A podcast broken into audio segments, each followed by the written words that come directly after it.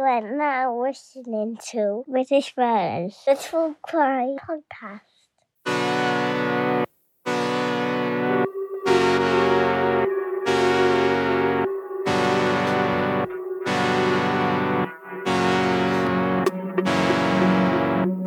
Hello everyone and welcome to British Murders, the podcast that focuses exclusively on British murder cases and serial killers.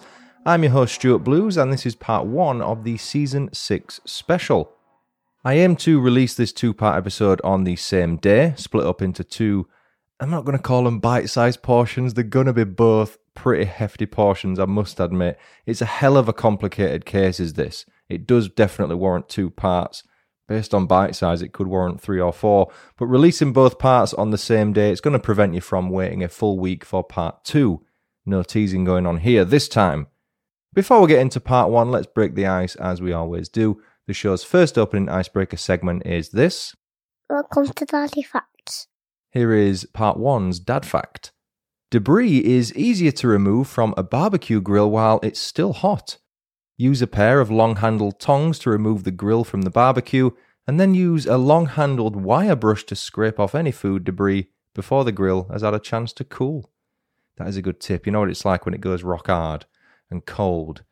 It's a bugger to get off. You might as well buy another one. Do it when it's warm. That's a top tip. This case was suggested via email by listener Victoria Craig and via messenger by Kath McCartney. We're in the Scottish village of Birkenshaw this week, which is located in North Lanarkshire. Here are five quick-fire facts about the historic county of Lanarkshire. Number one, Lanarkshire is home to two UNESCO World Heritage Sites, New Lanark and the Antonine Wall. New Lanark is a former eighteenth century cotton spinning mill village, and the Antonine Wall, known to the Romans as Vallum Antonini, maybe it's the Antonine Wall, was a turf fortification on stone foundations built by the Romans. Number two, Bothwell Castle is situated on a high steep bank in South Lanarkshire. The thirteenth century medieval castle played a key role in the wars of Scottish independence. Number three, Lanarkshire was rich in coal from the mid eighteenth to the early twentieth centuries. It produced more coal and employed more miners than any other county, but also accounted for more mining deaths than any other county. The two worst ever Scottish mining disasters, the Blantyre and Udston mining disasters, both occurred in eighteen eighty-seven. Number four, Lanarkshire hosted the International Children's Games in August twenty eleven. And number five, Hamilton Mausoleum is located in South Lanarkshire. It was the resting place of the family of the Dukes of Hamilton, and its high stone walls used to hold the record for the longest echo within any man-made structure in the world. Took fifteen seconds for the sound of a slammed door to fade. I love that fact. I couldn't give many facts away about Birkenshaw. It's a tiny, tiny little village. The only things it's known for are the Birkenshaw Trading Estate and our villain for this special episode. He used to live there. There's no census data this week. I couldn't find any for Birkenshaw.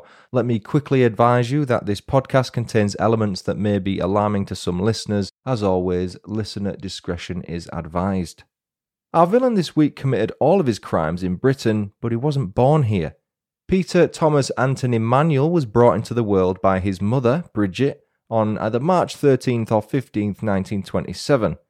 As with many old cases, there are so many discrepancies with the details, so please bear that in mind as I tell the story. I'm telling it to the best of my ability based on the sources used. I'm blaming the sources.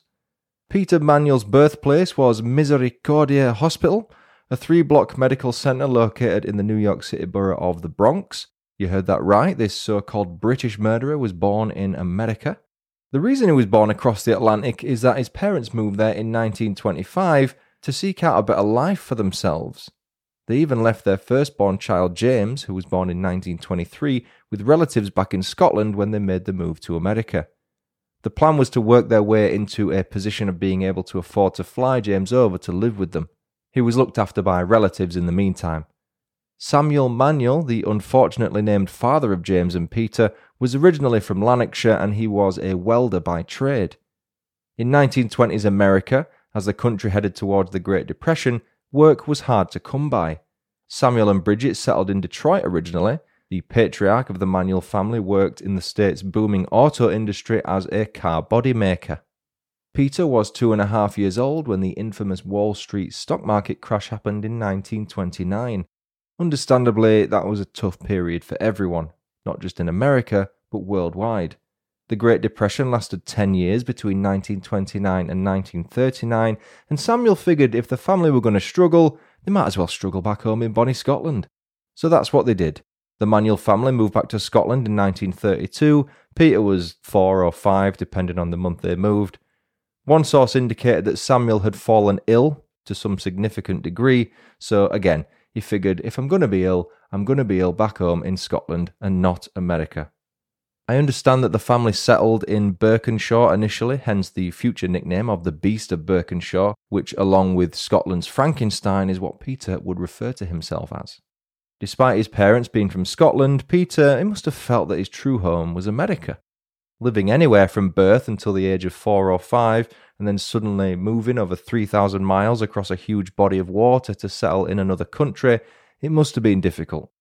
My daughter's a similar age to what Peter would have been, and I can't imagine the effect moving to America would have on her. Kids are highly adaptable, though. Another shock for Peter was that he finally got to meet his brother James, who would have been seven at that point. Two years later, in nineteen thirty-four, Samuel and Bridget brought a third child into their lives. This time it was a girl whom they named Teresa. As you'd expect, Peter had an American accent at that point.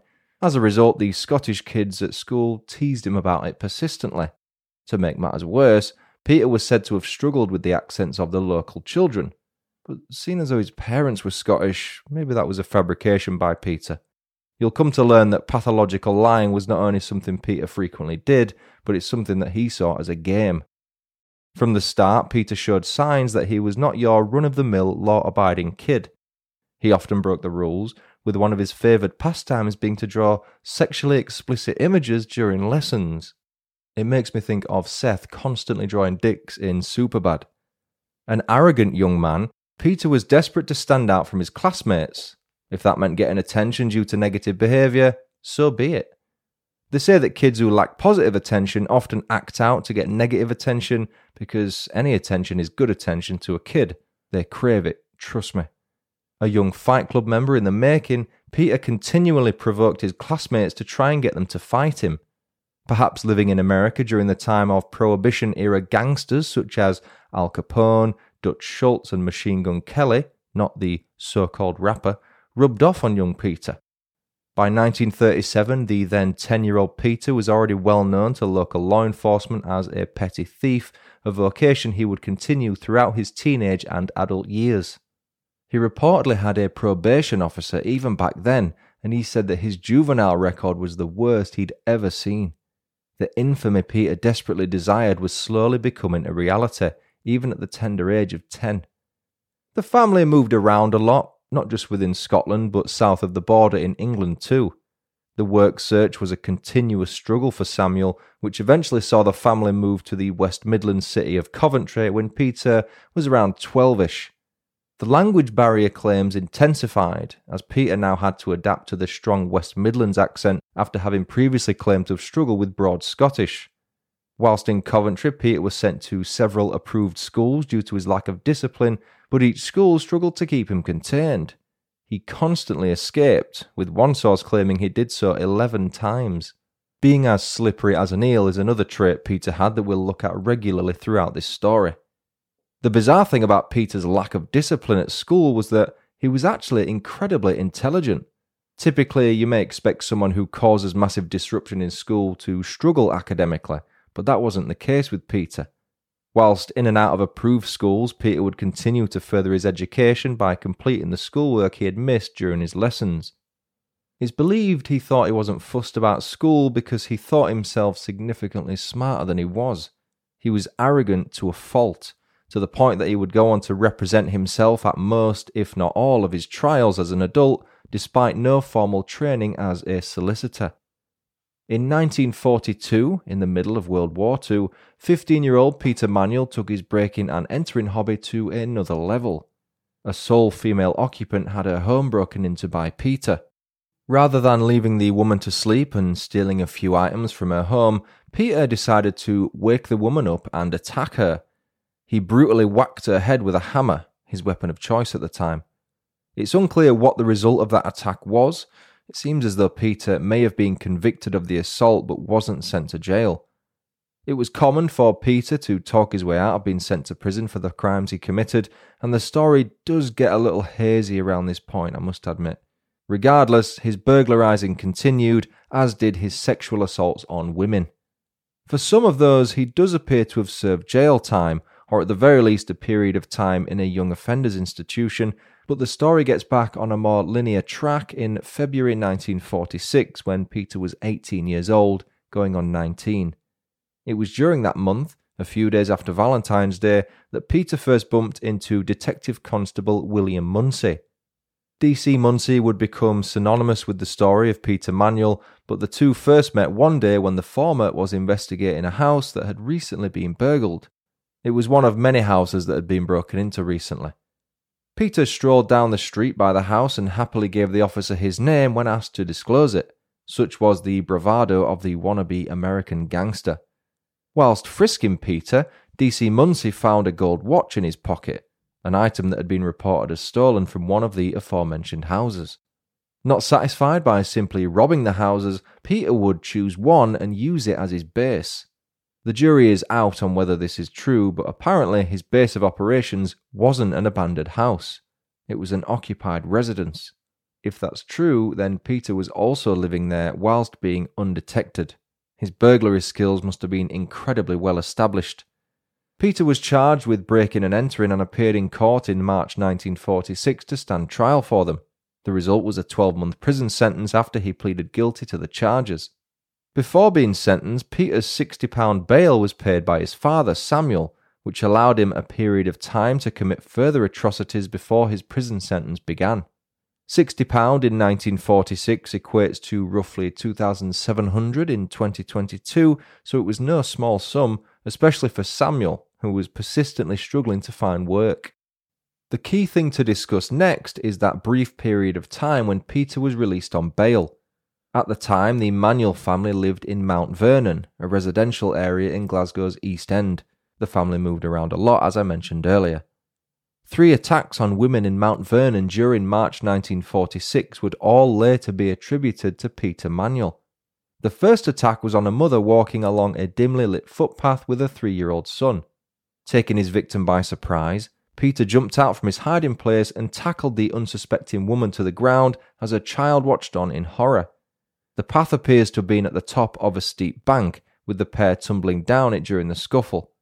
In a weird chain of events, Peter suddenly stopped attacking the woman and made his way up the bank towards the no doubt crying child. He didn't attack the child, he intended simply to escape the situation. In the middle of doing so, Peter had another sudden brainwave and made his way back down the bank.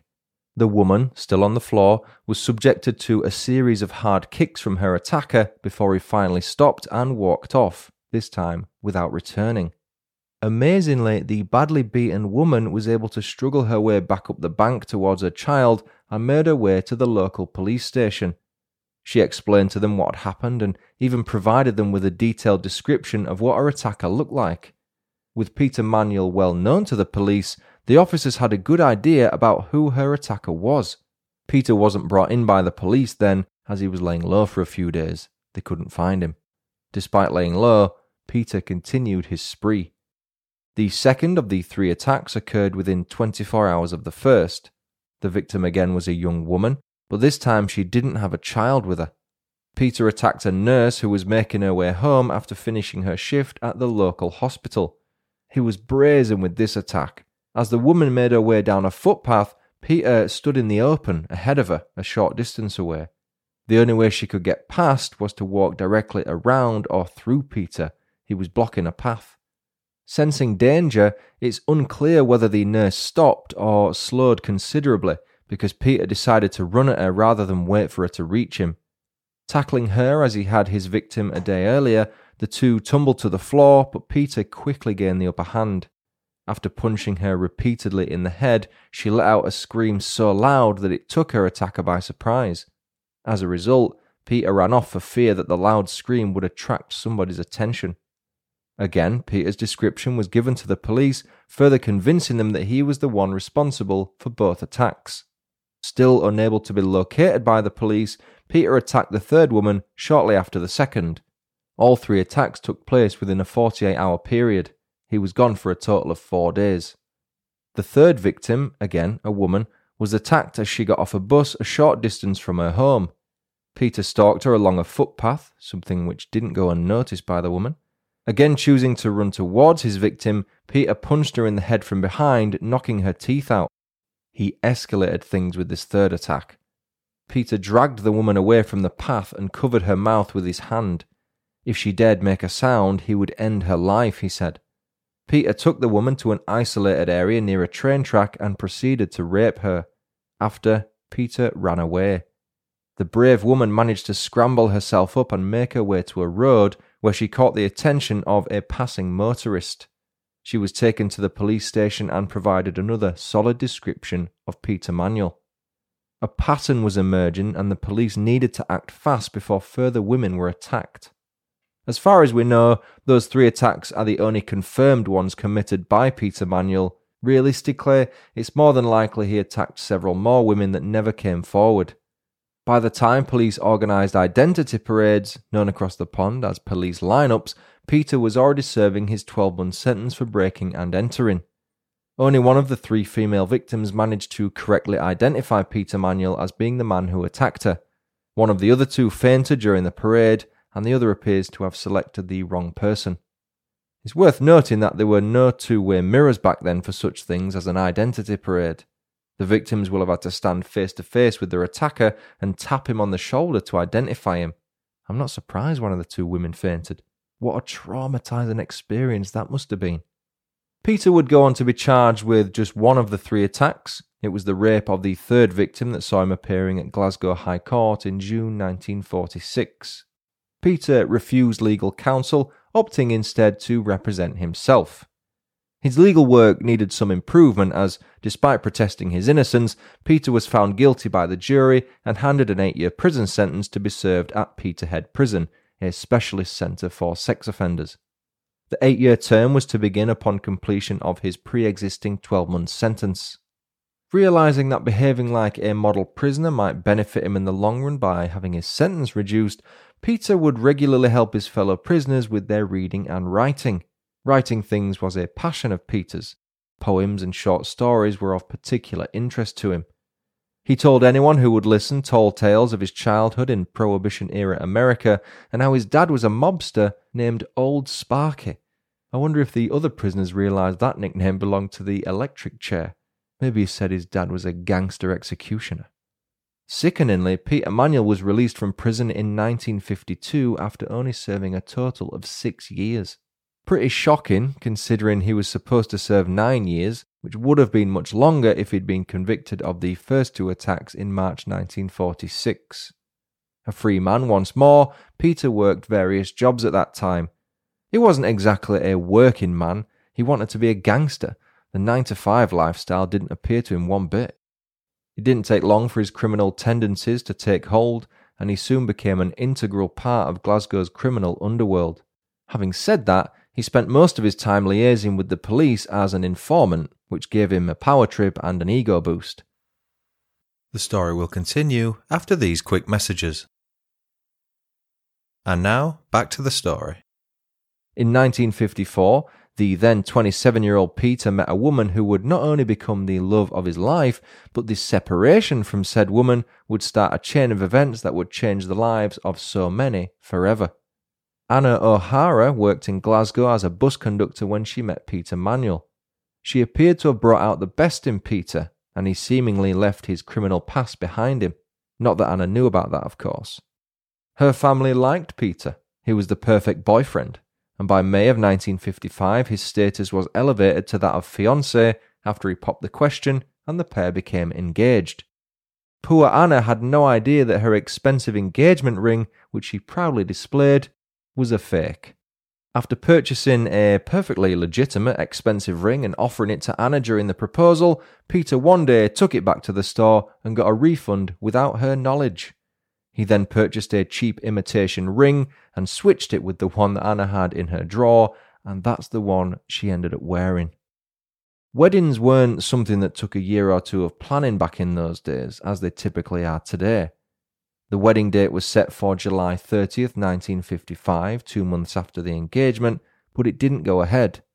The issue was not Peter's sordid past, rather it was his lack of religious faith. Anna and her family were devout Catholics. Peter came from a Catholic background too, but he was far from involved in the religious practices of the church. Peter refused to be involved with Mass, an unacceptable stance as far as Anna was concerned. Perhaps Peter feared confessing for his sins, for he had plenty. The breakup took its toll on him, and his usual tip-top appearance became dishevelled. He would encourage his fellow criminals to stay away from women, such was his bitterness at being separated from his beloved Anna. When July thirtieth came round, Peter took his frustration out on a twenty-nine-year-old woman named Mary McLaughlin. She was arriving home after attending a local dance. Drunk as a skunk, Peter spotted Mary walk past his house that evening, and he decided to sneak up on her from behind, as he had with the three women in March nineteen forty-six. Covering her mouth to ensure she couldn't scream, Peter led Mary to a secluded area in the middle of a field. He held a knife to her throat the entire time. To gain entry to the field, the pair had to climb over a fence topped with barbed wire. Mary screamed as the barbed wire sliced through parts of her flesh, which led to Peter punching her in the face and demanding that she be quiet. The initial screams from Mary were heard by a man named John Buchanan, a local shopkeeper whose caravan overlooked the field. Concerned at what he had heard, John gathered a group of neighbours and searched the nearby field for the scream's source. A policeman was passing by at the time and joined the search party. Spotting numerous people with torches walking nearby, Peter dragged Mary to the ground and demanded she remain quiet and still. The pair lay there for an hour. The knife didn't move a millimetre from Mary's throat for the duration. Once the search party dissipated, Peter began to force himself upon Mary. He sexually assaulted her before stopping abruptly. That appeared to be another trait he had, stopping as suddenly as he'd started. For another hour, Mary had to lay there listening to Peter divulging all his problems. Hoping to buy some time, Mary played along and actively encouraged Peter to continue talking for as long as possible. He mentioned how depressed he was after splitting up with Anna, and how he'd even considered suicide at one point. The wedding date was the straw that broke the camel's back. It was during that second hour that Mary realised she had recognised her attacker. They sometimes caught the same bus in the morning. As the pair walked back home, Peter began to ask Mary some personal questions about her life. Thinking quickly, she gave false answers to each question. She didn't want him to know a single thing about her or her life. Mary told Peter that she would not report him, but after arriving home and breaking down in front of her family, she decided to report him to the police the following morning. The knife, which Peter had thrown into the ground in the field, was soon found by the police. His fingerprints, of course, were all over it. Mary's blood was also later found on Peter's clothes after she correctly identified her attacker in an identity parade. As you'd expect, Peter denied any involvement, insisting he had spent the evening in question with another woman.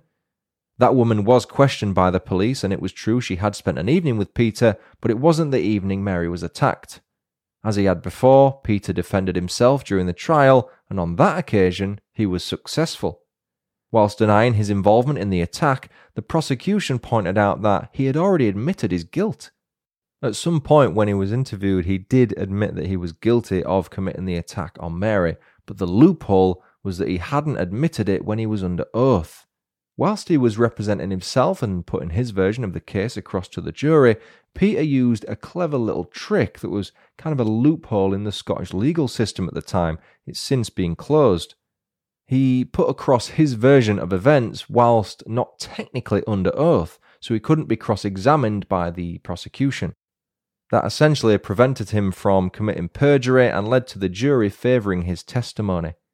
After feeding the jury some cock-and-bull story about how he and Mary knew each other and they'd simply had a fallout which involved Peter punching Mary in the face, as you do, the jury returned to the courtroom with a not guilty verdict. Talk about feeding someone's already massive ego. He must have had a god complex at that point and felt like one of the untouchables. A free man once more, Peter Manuel would wait until the new year to commit another of his heinous crimes. This time the result would be murder. Let me introduce a seventeen-year-old girl named Anne Kneilands from High Blantyre in South Lanarkshire. One of six children, she had three sisters and two brothers. Anne worked as a factory machinist for a tailoring firm based in Glasgow. In the holiday period between Christmas nineteen fifty-five and New Year nineteen fifty-six, Anne had been to a dance and met a man whom she wanted to go on a date with. That man was Private Andrew Mernin, a soldier on leave for Christmas who was in the British Army's parachute regiment. They had arranged to meet at a bus terminus on Monday, January second, nineteen fifty-six. One source said it was the Capelrig Farm bus terminus, but for the life of me, I could not find a bus terminus called that on Google Maps or anywhere else online. Nevertheless, they planned to catch the six fifteen bus into Glasgow. Anne set off at around five twenty p m, leaving herself plenty of time to get to the bus terminus. As Anne had feared, Private Mernin was a no-show. She had predicted that would happen to her sister Alice before setting off. Alice recalled how Anne had said if her fears came true, she would return home on the next bus, which in this case was at either six forty or six forty-four p m. With twenty or so minutes to pass, Anne popped in to see her friend, a member of the Simpson family, for a chat. Returning to the bus terminus in time for her bus home, a disappointed Anne took a seat and sat silently as it made its way towards her home. Molly Peacock was the bus driver for that journey, and she recalled Anne getting off the bus at the famous Willow Tea Rooms in East Kilbride. After spending time with the Simpson family, she left at around six forty p m to catch the bus back home and was seen dismounting the bus shortly after. That would be the last time anyone saw her alive. At first, Anne's parents were not worried that she hadn't returned home on the evening of January second. Knowing her better than anyone, they knew that sometimes she would stay at a friend's house rather than come straight home. She was almost an adult after all. By the time January fourth came around, that all changed. A dog walker named George Gribben found Anne's badly beaten body at East Kilbride Golf Club. George was a keen collector of lost golf balls, that's why he was walking his dog there. The area of the golf course where Anne's body was found appears to be known locally as Capelrig Copse. Here's what the police believe happened. Anne was walking alone down a nearby road. More than likely, it was the nearby Max Welton Road.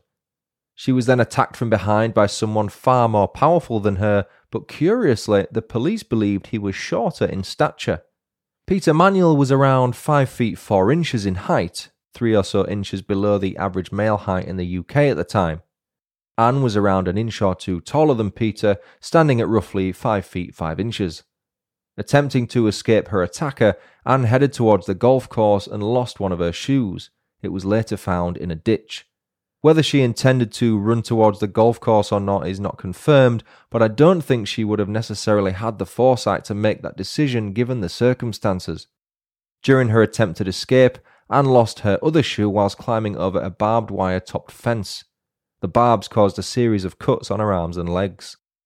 An already bloodied Anne ran with no shoes onto the golf course before her attacker finally caught up with her. Anne was raped and beaten with a blunt instrument, later identified as a length of iron, leaving her skull decimated. The body appeared to have been moved from the kill site to where it was found. It's unclear whether her attacker did that immediately or returned to do so later. Anne's possessions had been spread out over around three hundred square yards. Her family were then told that a body had been found and was believed to be Anne's.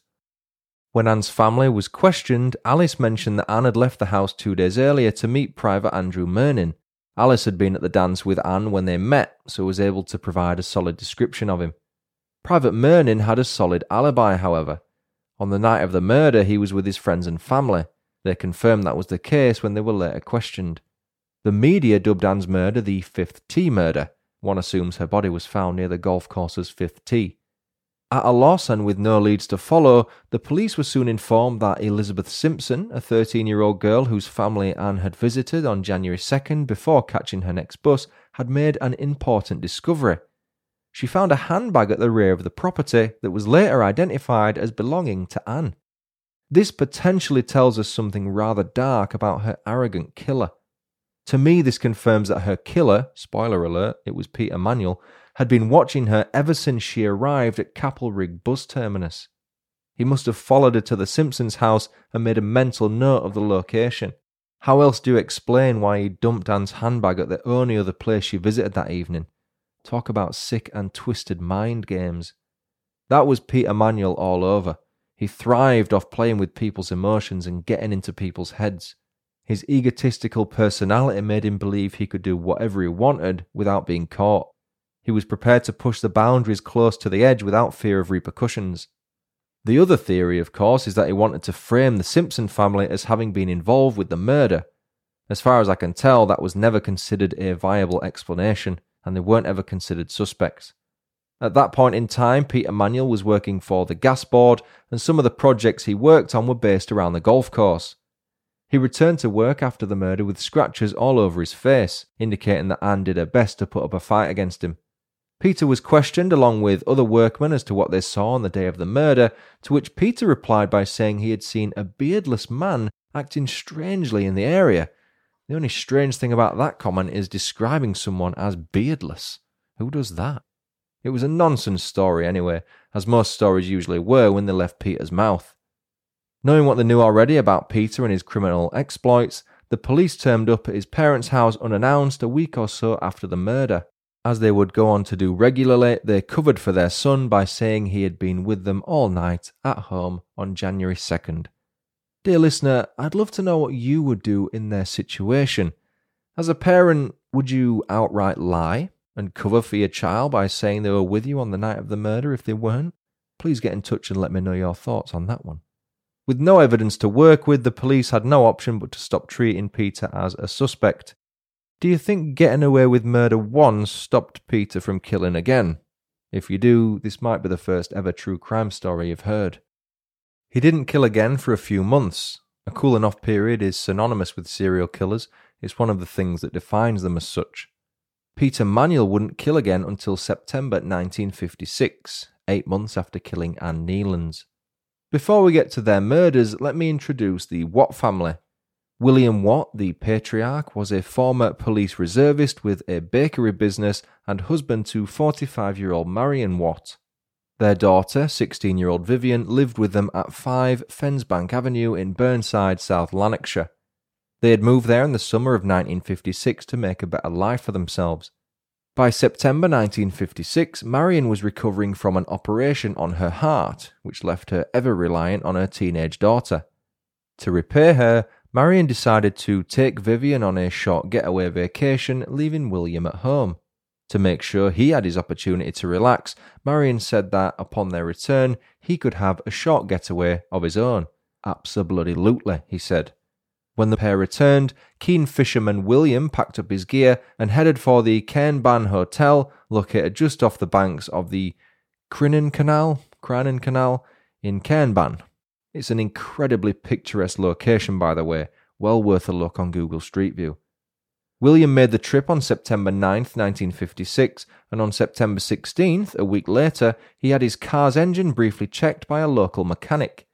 He booked a more thorough check for the following day, September seventeenth. On the evening of September sixteenth, William phoned Marian at home. It was around ten thirty p m when he called. Marian said that she and Vivian were fine, and she no doubt asked him if he was enjoying his well-deserved fishing break. Once the pleasantries were out of the way, Marian explained that forty-one-year-old Margaret Brown, her sister and William's sister-in-law, had popped over and would be spending the night there. Vivian had also invited her friend Dina Valente around, though she planned to return home at some point rather than spend the night. Could be Dina, it could be Deanna, D E A N N A. I'm going to go with Dina, but as with most things, it's probably wrong. Just like how I say penchant. Penchant is apparently not right. The two teenagers spent the evening listening to music on the record player whilst the adults chatted and put the world to rights. When Dina eventually left to make her way home, she didn't know that she would be the last person to see the other three women alive. Peter Manuel broke into the Watt family's home via the front door in the early hours of September seventeenth, nineteen fifty-six. He smashed the glass window panel and opened it by reaching through and turning the lock. Armed with a British Webley thirty-eight caliber service revolver, Peter had far more than just robbery on his mind. The gun was legally owned and registered to him, by the way. I did say he was a rather arrogant fellow using his own gun. As he made his way around the house, The first occupied room he found was where Marian and Margaret were sleeping. The sisters were sharing the same bed. His first victim was Marian Watt, whom he shot in the head at point-blank range, killing her instantly. Naturally, the noise of the gun going off woke up Margaret.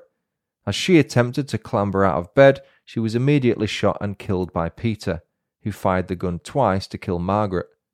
The police would state that both women's clothes had been interfered with, but that's the only information I have in that regard. With the two adults now dead, that left young Vivian all alone in the house with Peter Manuel. Peter punched Vivian in the face, incapacitating her before tying her hands behind her back and sexually assaulting her. Once his sexual urges had been satiated, Peter shot and killed sixteen-year-old Vivian Watt, just as he had her mum and aunt. He then covered each woman's body with bed sheets before leaving and heading home. And that was the end of part one regarding the story of British murderer Peter Manuel. Part two is available to listen to right now, so please check that out to hear the rest of this crazy story. I've got fifteen new reviews to read across this two-part special. I'm going to do seven in part one and eight in part two, so I'm not going to completely overload you. Margaret in Canada left the following five-star review on Apple Podcasts. Interesting cases covered professionally with short asides make for a great listening experience. Very enjoyable. Thank you. Henry O. Webster left the following five-star review on Apple Podcasts. So glad to have stumbled across this little gem of a podcast. Love the content. I can even forgive the toe-curling attempts at accents. Keep it coming, mate. Welsh Flinty left the following five-star review on Apple Podcasts. Found this podcast last week. It's now my second favourite and I follow loads. Going through them all. Nice soothing voice and some excellent cases being done. Cheers, Stuart. Natty C left the following five-star review on Podchaser. I've listened to a lot of true crime podcasts and this is my favourite. The host is fantastic. Great storytelling, wonderful humour and a voice that you can't get enough of. I'm addicted. Cheerio. Natty also bought me a beer recently. Thank you very much for that. Ruth Ann Weisenthal Gold? Sorry, Ruth. Left the following five-star review on british murders dot com. As so many before me have said, discovered your podcast by accident. Was hooked immediately by Daddy Facts, but your programs have had me in your grip sense. Your style, your research, your presentation at all, just, well, superb. Stay with it, even if you do have a self-admitted short attention span. Mister J R Ward left the following five-star review on Apple. His delivery is so laid back and respectful whilst he still manages to deliver the most disturbing cases. And finally, H thirty-two, a fan of the rapper perhaps, left the following five-star review on Apple Podcasts. As a criminology tutor, I recommend this to students to look at the background of specific crimes. I like the quick, no-nonsense approach as it means I can binge a couple of episodes in a dog walk. Probably not the case for this special, but that's really cool to hear that criminology teachers recommended my show. Thank you so much, Margaret, Henry, Welsh Flinty, Natty C, Ruth Ann, Mister Ward and H thirty-two for leaving the show such lovely reviews. Suppose you'd like to leave a review of the show and have it read on a future episode. You can do so on iTunes, Facebook, Podchaser or at british murders dot com. You can also leave star ratings on Spotify. If you'd like to support the show on Patreon or donate on a one-off basis like Natty C did via Buy Me A Coffee, you can find the links for each of those on my website. Thank you also to Patricia Debiech, who bought me three beers recently and sent me an email to say how good my pronunciation of Polish names is. Sarcasm detector exploded. I hope I didn't say your name wrong just then. Patricia said, great podcast and sense of humour. Enjoy. I certainly will. Thank you. Thank you as well to Emily Brennan and Kerry Lloyd, who recently joined the show's Patreon. Please continue emailing your case suggestions to british murders podcast at gmail dot com or message me on social media. You'll not only get the episode covered, but when I get round to it, you will get a cheeky shout out too. That's it for part one. Please make sure you check out part two right now. I've been Stuart Blues. This has been British Murders. Thanks so much for listening. Until next time, cheerio.